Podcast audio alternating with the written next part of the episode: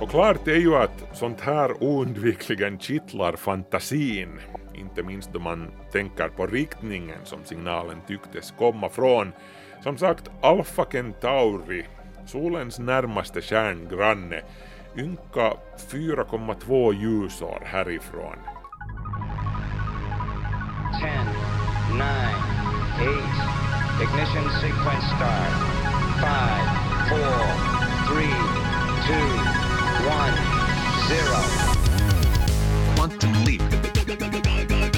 Salto quantico. Salto quantico, salto quantico, salto quantico. Quantismo. Salto quantico, salto quantico, salto quantico. Kvanthopp. Det du inte visste att du ville veta. Är vi ensamma i universum? Jag vet inte med er, men finns det en fråga som jag skulle vilja ha ett svar på, ett definitivt svar på under min livstid, så är det just den. Jag menar, det skulle ju förändra allt. Det skulle faktiskt till och med hjälpa mig sova lite bättre om nätterna faktiskt. Så illa som vi behandlar livet här på jorden så skulle det kännas fint med en bekräftelse om att vi människor inte förvaltar livets fackla i universum helt ensamma. För vi håller ju på att tappa den facklan faktiskt. Nå, nu ska vi inte gå in på den sortens existentiella diskussioner. I det här avsnittet av Kvanthopp ska vi titta närmare på någonting som helt nyss uppdagades, som i bästa fall kunde tänkas ge ett svar på den frågan. Är vi ensamma i universum? Och i så fall, i det här fallet, skulle vi ha sällskap mycket närmare än vi någonsin kunde ana. Marcus Rosenlund heter jag. Välkommen till Kvanthopp.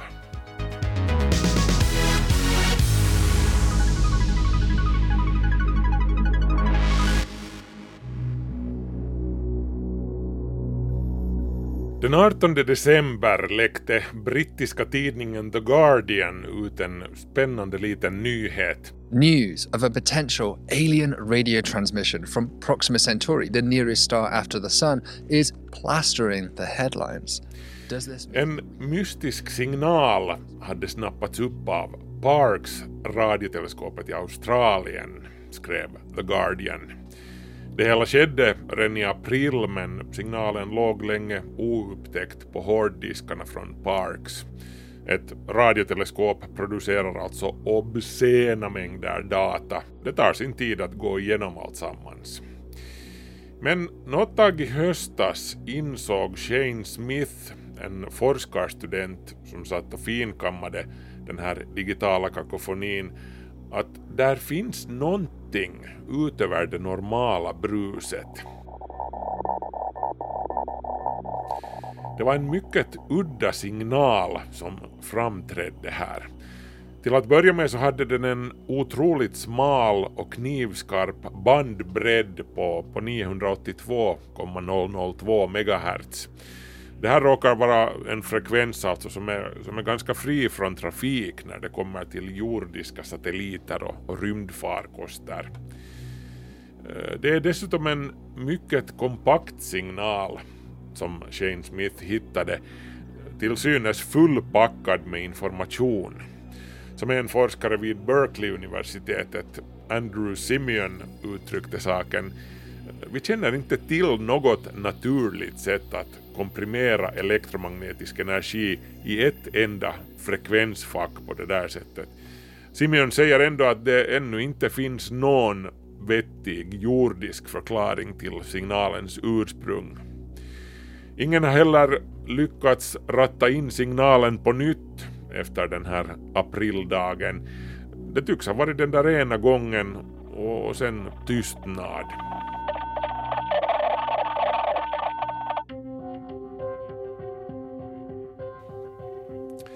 Signalen, kallad B L C ett eller Breakthrough Listen Candidate ett, snappades upp inom ramen för det så kallade Breakthrough Listen-projektet.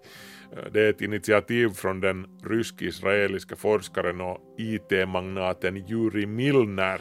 The hunt for extraterrestrial life is being funded by the Russian billionaire Yuri Milner, and it has the backing of cosmologist Stephen Hawking. Ingen mindre än professor Stephen Hawking fanns också med när projektet sjösattes tjugo femton. Mankind has a deep need to explore. It is important to us to know if we are alone in the dark. Breakthrough Listen är ett ambitiöst, långsiktigt försök att finkamma himlarna efter signaler som kunde avslöja intelligent liv utanför vårt eget solsystem. Med andra ord, det är en del av den äldre och större SETI-rörelsen. SETI är alltså förkortning av Search for Extraterrestrial Intelligence.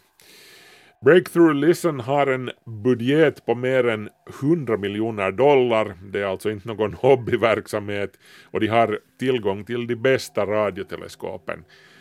Rent vetenskapligt och fysiskt sorterar det dessutom under det mycket välrenommerade Berkeley-universitetet i Kalifornien. Men tillbaka till biffen, den besynnerliga signalen B L C ett. Den upprepades alltså aldrig efter den där ena gången i april i fjol. Då pågick den i, i nalles trettio timmar. Och som sagt, allt tyder på att signalen inte kom från jorden. Hur vet vi det då? Nå, det har att göra med att signalen hade en tydlig dopplerförskjutning. Signalens frekvens driver inom citat neråt. Våglängden tänds ut över tiden med andra ord. Och varför gör den det? Jo, Parkes-teleskopet som fångade upp den här signalen, det står ju på jorden som roterar. Det här gör att eventuella utomjordiska signaler som teleskopet fångar upp rödförskjuts eller dopplerförskjuts aneftersom jorden och teleskopet vrids. Det här är alltså förutsatt att signalen kommer från rymden. En jordbunden signal däremot, som ett jordbundet teleskop råkar fånga upp, genomgår ingen dopplerförskjutning. Den hålls på samma ställe på skalan hela tiden. Och det här gjorde inte B L C ett-signalen. Den inom citat drev neråt. Just så där som den bara kan göra om den kommer från rymden. Och B L C ett-signalen tycktes komma inte bara från rymden utan från riktningen där Alpha Centauri, solens närmaste kärngranne, befinner sig.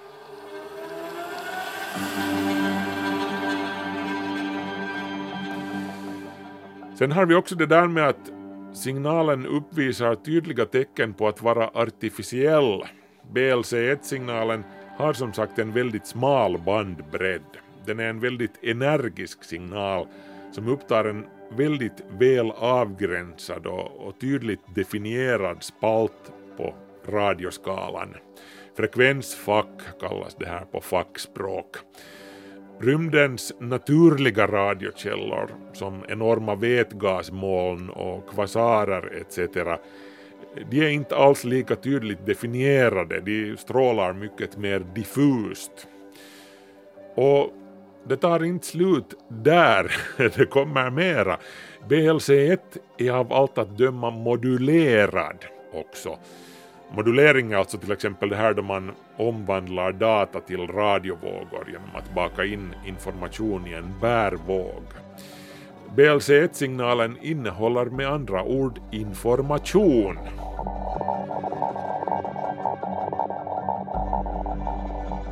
Och klart är ju att sånt här oundvikligen kittlar fantasin, inte minst då man tänker på riktningen som signalen tycktes komma från.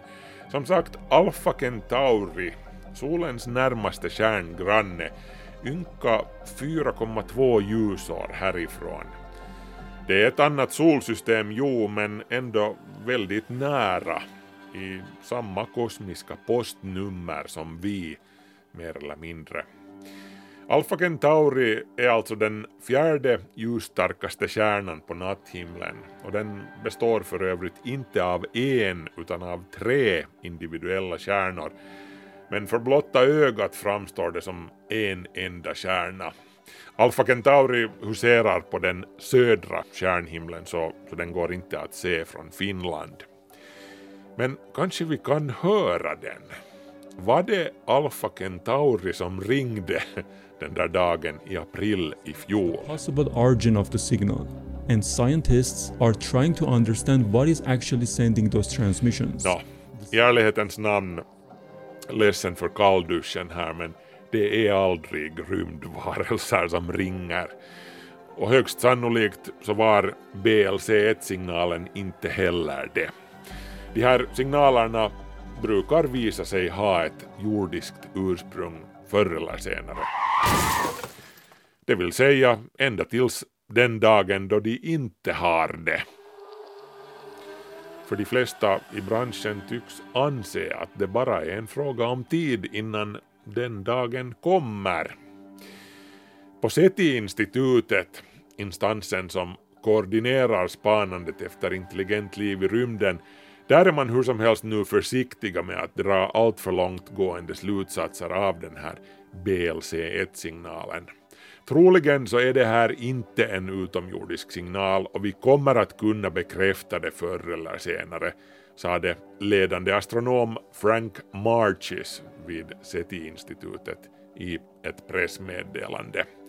Men, fortsatte han, som en forskare vid SETI-institutet så skulle ju ingenting göra mig gladare än att ha fel. Och apropå det, vad vore livet utan lite oskyldig spekulation? Så låt oss ha en liten tänk-om-session här. I got it!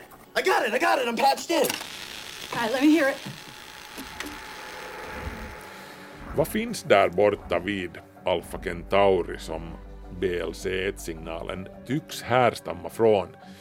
Vad vet vi om de lokala förhållandena och, och möjligheten till att det kunde existera intelligent liv där? I teorin åtminstone. Nå, som sagt så består Alpha Centauri av tre individuella kärnor. Alpha Centauri A, den största av de tre, samt mellersta systern Alpha Centauri B. Och så den lilla röda dvärgkärnan Proxima Centauri, som inte överhuvudtaget går att se med blotta ögat från jorden, den är så liten. Proxima är hur som helst den av de tre som ligger närmast oss, solens allra närmaste enskilda granne med andra ord. tjugohundrasexton skrevs rymdhistoria då en exoplanet, alltså en planet i ett annat solsystem, upptäcktes i omloppsbana runt just Proxima Centauri. Planeten fick namnet Proxima b. Den som först identifierade planeten var den finländska forskaren Mikko Tuomi, som då verkade vid Hertfordshire universitetet i Storbritannien. They found a potentially habitable Earth-like exoplanet orbiting around the nearest star to the sun, Proxima Centauri. Proxima b är en jordliknande planet, bara cirka tjugo procent större än jorden. Och den kretsar på ett avstånd från sin kärna som gör att vatten i princip kan förekomma i flytande form på dess yta. Varken för hett eller för kallt. Proxima b ligger alltså inom den så kallade guldlockzonen. Ett år på Proxima b är bara elva jordiska dygn långt. Så länge tar det alltså för planeten att fullborda ett varv runt sin sol. Men solen i fråga, Proxima Centauri, är som sagt en röd dvärgkärna. En av universums vanligaste kärntyper, även om vi inte kan se dem härifrån för de är så små och ljussvaga. Men å andra sidan så kommer Proxima Centauri att lysa i miljarder och åter miljarder år efter att vår egen sol har bränt ut sig för länge sedan. Röda dvärgkärnor är otroligt långlivade. Vi vet de facto inte mycket om Proxima Centauris planet, Proxima b, förutom att den finns där, det är vi ganska säkra på. Det här är alltså baserat på den inverkan som Proxima b har på sin kärna då den kretsar runt den. Vi har inte ännu några direkta bilder av själva planeten, men också det kan förändras, bara vi får tillgång till rymdteleskopet Hubbles efterträdare James Webb Space Telescope, som enligt planerna ska tas i bruk senare nu i år, den trettioförsta oktober, på min födelsedag, är det tänkt att teleskopet ska avfyras från franska Guyana. And Webb is going to make, I think, really groundbreaking discoveries in exoplanet science. Now, personally, do I hope we find signs of life with a Webb telescope? Yes, of course. It would be awesome. Sedan tjugonitton vet vi också att det finns en annan planet kring Proxima Centauri. Proxima C har den fått heta. Den här planeten är hela sju gånger mer massiv än jorden.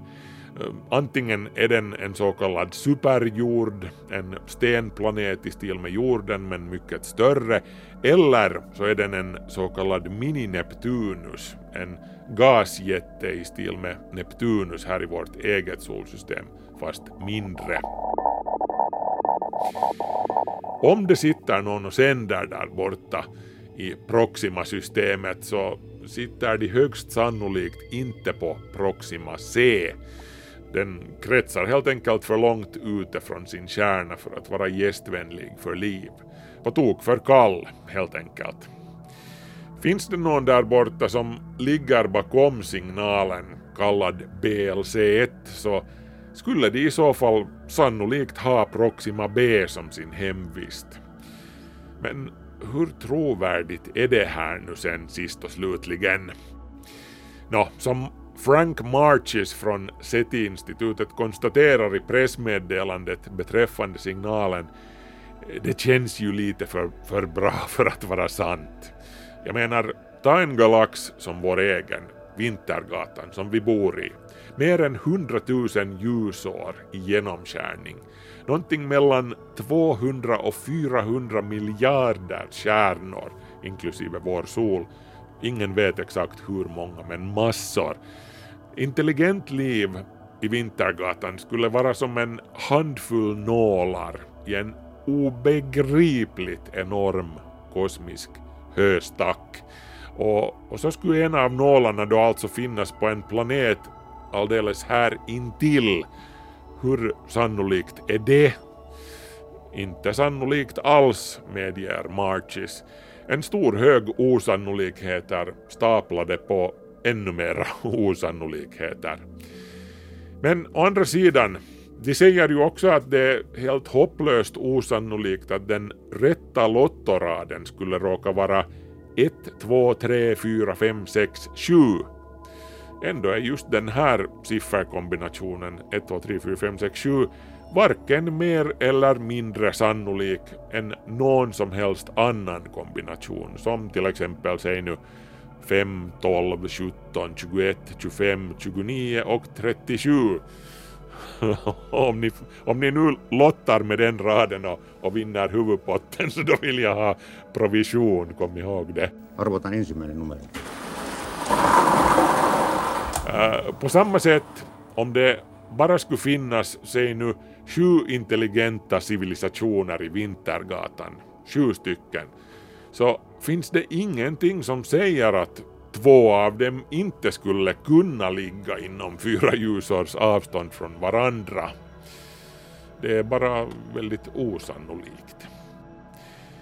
Eller är det, för jag menar, en annan möjlighet dyker ju upp här. Om man utgår från att det finns intelligent liv både här och i grannen på Proxima B, nämligen att intelligent liv är vanligt som rosk där ute, att galaxen är fullkomligt nerlusad av det. Nå, nu är det här ju såklart ren och skär spekulation. För att det skulle vara sant så borde ju rimligtvis den galaktiska etern formligen koka av artificiell radiotrafik. Och det gör den inte. Vi har idkat SETI-aktiviteter, alltså vi har lyssnat efter tecken på intelligent liv i rymden i mer än fyrtio år nu, utan att få napp en enda gång. Så det här tyder ju nog på att den pessimistiska tolkningen av Fermi-paradoxen är den korrekta. Uh, Fermi vadå? Kanske någon nu säger. No, en snabb repetition här. Det finns alltså ett berömt uttalande som lär ska ha yttrats av den italienska fysikern och nobelpristagaren Enrico Fermi nittonhundrafemtio under ett lunchmöte med några kollegor. Fermi stördes smått av kollegornas nonchalanta bergsäkerhet om att utomjordingarna inte bara existerade utan att de färdades rutinmässigt över de enorma interstellära vidderna. Så Fermi han ställde en enkel liten fråga som fick det att bli knäpptyst vid lunchbordet. Frågan löd, var är de då? Varför har vi varken sett eller hört av dem vid det här laget? Så här resonerade Fermi alltså. Vår hemgalax Vintergatan är omkring tio miljarder år gammal och mer än hundra tusen ljusår i genomskärning. Om utomjordiska civilisationer hade rymdskepp som kan färdas med bara en ynka procent av ljusets hastighet skulle utomjordingarna ändå vid det här laget ha hunnit kolonisera hela galaxen tusen gånger om. Och med tanke på det här, menade Fermi, varför har vi inte sett ett enda spår av dem hittills eller snappat upp en enda bevisligen utomjordisk radiosignal från rymden? Det här alltså trots att vi som sagt till dags dato har lyssnat i över fyrtio år med några av våra största och kraftfullaste radioteleskop.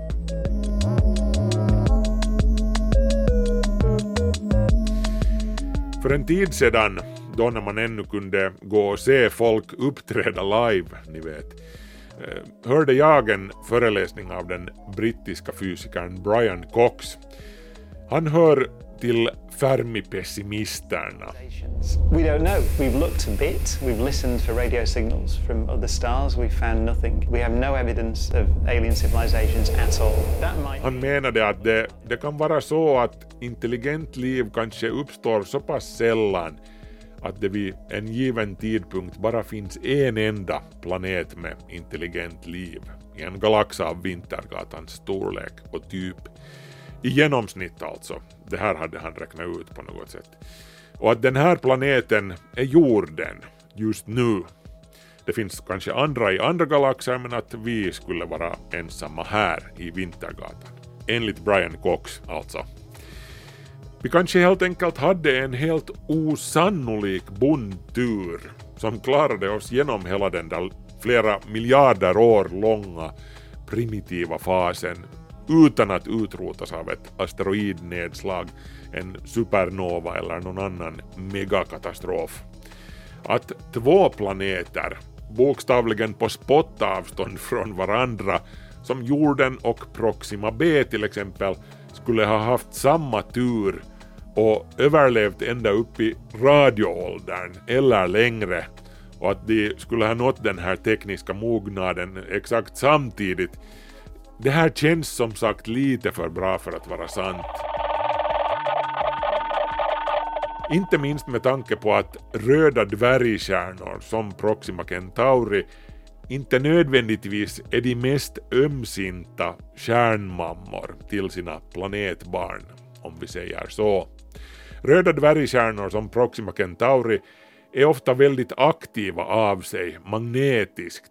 De kastar ur sig våldsamma stormar av laddade partiklar som kan åstadkomma enorm skada när de träffar en planet. Och planeterna kring en röd dvärgkärna de, de kretsar ofta väldigt nära sin sol eftersom solen i fråga är så liten. Så det kan bli massiva mängder stryk åt det eventuella liv som försöker sticka upp huvudet på en planet som just Proxima b. Och det här kan ju tolkas som ännu ett argument för att B L C ett-signalen med tiden visar sig ha en naturlig jordisk förklaring och ett jordiskt ursprung. Men å andra sidan, det är ett ohyggligt stort och ohyggligt gammalt universum vi bor i, där de mest osannolika saker händer, förr eller senare. Så helt säker kan man förstås inte vara. B L C ett-signalen är ju för övrigt inte först i sitt slag, och som jag sa att vi inte har fått in några bevisligen utomjordiska signaler under åren som har gått. Det finns en annan, ännu berömdare signal som faktiskt börjar vara till åren kommen. Vi har pratat om den här i Kvanthopp tidigare. Den fångades upp nittonhundrasjuttiosju av Ohio State universitetets Big Ear radioteleskop i U S A. Signalen i fråga kallas för Wow-signalen. Det här namnet kommer sig av en spontan anteckning som den jourhavande astronomen för kvällen Jerry R. Ehrman äh, gjorde i marginalen till utskriften av signalen. Också Wow-signalen var en mycket klar och tydlig signal. Någon använde adjektivet loud, alltså högljudd. Mycket mer framträdande än någonting annat i skyn just den kvällen. Precis som B L C ett-signalen hade den också en mycket smal bandbredd. Kort sagt en händelse av just den där sorten som kan få en radioastronom att utbrista i ett spontant wow. Hydrogen times pi. Told you. Strong sucker too. Uh, Wow-signalen hade frekvensen fjortonhundratjugo komma fyra megahertz. Den pågick i sjuttiotvå sekunder, uh, varefter den försvann. Den tonade inte ut sakta, den bara bröts helt enkelt. Som om någon hade vridit om en strömbrytare ungefär. Och trots ihärdiga försök har ingen någonsin lyckats ratta in heller den här signalen på nytt. Vare sig Jerry Ehrman eller någon annan. Men wow-signalen förblir den starkaste kandidaten hittills för en radiosändning från en utomjordisk civilisation.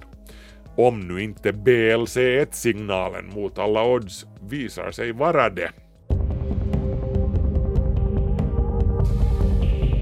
Det som gör wow-signalen särskilt intressant är själva frekvensen, cirka fjortonhundratjugo megahertz som sagt. Jag har varit inne på det här tidigare här i Kvanthopp vad det betyder, men låt oss göra en snabb repetition igen här. nittonhundrafemtionio skrev två fysiker från Cornell-universitetet, Philip Morrison och Giuseppe Cocconi, en uppsats där de spekulerar kring just det här. Om en utomjordisk civilisation skulle få för sig att kontakta oss eller någon annan som kunde tänkas lyssna, då skulle de sannolikt använda just den frekvensen, menade Morrison och Cocconi. fjortonhundratjugo megahertz eller tjugoen centimeter våglängd inom mikrovågsbandet med andra ord. Och vad är, vad är nu så speciellt med just den frekvensen då? Jo, den råkar alltså vara den frekvens som neutral vätgas strålar på. Vete, universums allmännaste grundämne. Det finns moln av vätgas nästan överallt man spanar i rymden. Och det här innebär att den här frekvensen är hyfsat fri från oväsen från andra källor. Vilket i sin tur leder till antagandet att fjortonhundratjugo megahertz är frekvensen som en tekniskt avancerad civilisation skulle föredra om och när den vill sända interstellära meddelanden. Signalen som Parkes-teleskopet snappade upp i våras, B L C ett, vilken frekvens hade den då? Uh, inte fjortonhundratjugo megahertz som wow-signalen. B L C ett-signalen låg på niohundraåttiotvå megahertz. Det är fortfarande inom mikrovågsbandet och fortfarande på ett område inom det elektromagnetiska spektrumet som är relativt fritt från diverse mänskliga källor, det vill säga radiosignaler här från jorden. Kort sagt, en frekvens som jag skulle kunna tänka mig att sända på om jag ville öka på sannolikheten för att någon på, säg nu, Proxima b skulle höra.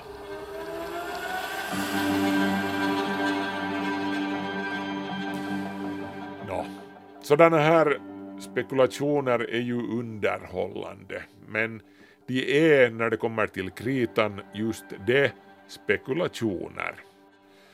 För stunden måste vi agera som om vi vore ensamma i galaxen. Om vi är ensamma så då är det ju vi och ingen annan som bär det intelligenta livets fackla i, i hela vår enorma galax. Så vi vill ju definitivt inte tappa den facklan. Jag menar, vi kan alltid använda det här som motivation om vi inte kommer på andra orsaker till att vilja överleva som art och som civilisation. Summa summarum, det är helt okej att lyssna efter signaler från stjärnorna. Det kan åtminstone inte skada. Men vårt liv finns här och nu. Sjabbla inte bort det.